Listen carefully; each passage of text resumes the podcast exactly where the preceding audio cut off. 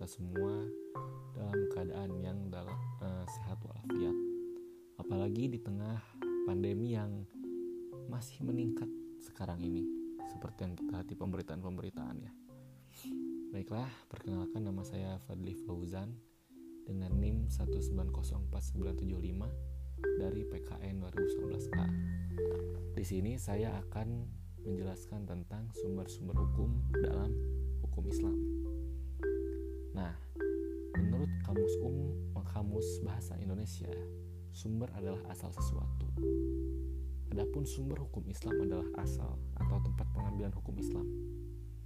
Maka dapat disebutkan bahwa ya sumber hukum Islam itu adalah dasar pengambilan dari hukum Islam itu terus uh, tersebut sumber hukum Islam terbagi ke dalam dua bagian yaitu sumber hukum Islam yang disepakati dan sumber hukum Islam yang masih diperdebatkan sumber hukum Islam yang sudah disepakati oleh para ulama terdiri terbagi lagi menjadi empat yaitu Al-Quran Al-Hadis atau Sunnah Ijma dan Kias Al-Quran adalah uh, sumber pedoman utama dalam hukum Islam.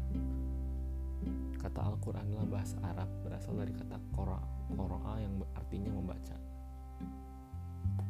Lalu yang kedua itu ada Al-Hadis atau As-Sunnah.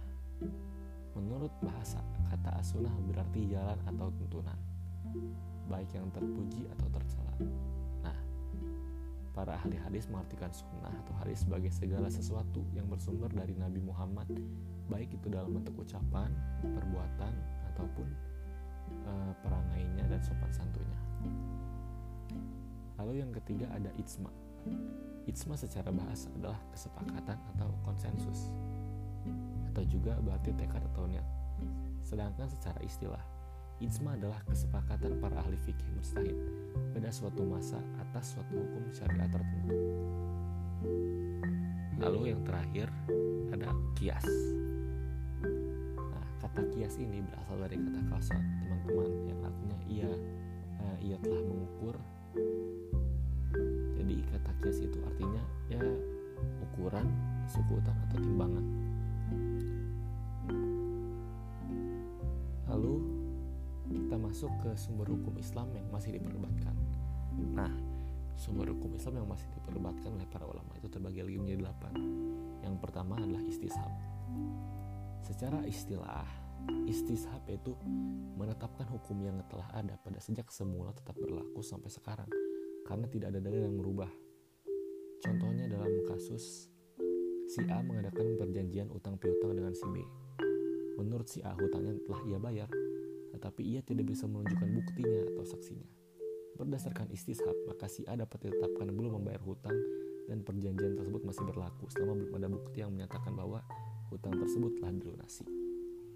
Lalu yang kedua ada istisan.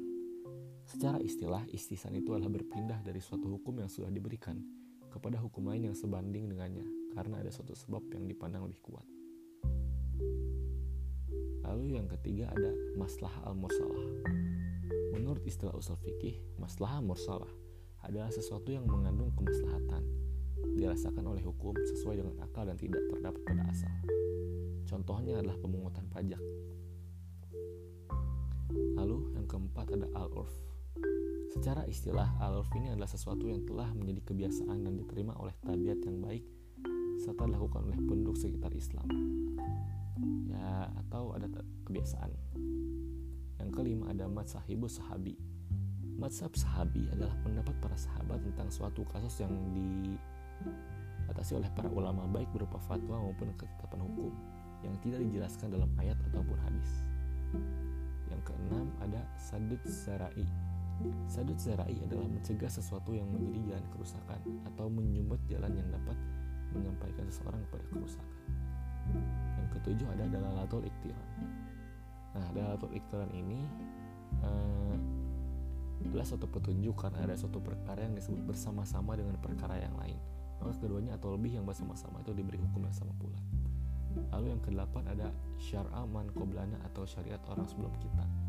Adalah hukum-hukum yang ditetapkan oleh Allah SWT bagi berbagai umat dan kaum yang mendahului kita atau sebelum zaman Nabi Muhammad SAW.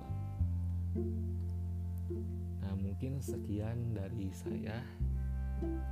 Uh, itulah pemaparan materi tentang sumber hukum Islam. Kurang lebihnya mohon maaf. Terima kasih. Wassalamualaikum warahmatullahi wabarakatuh.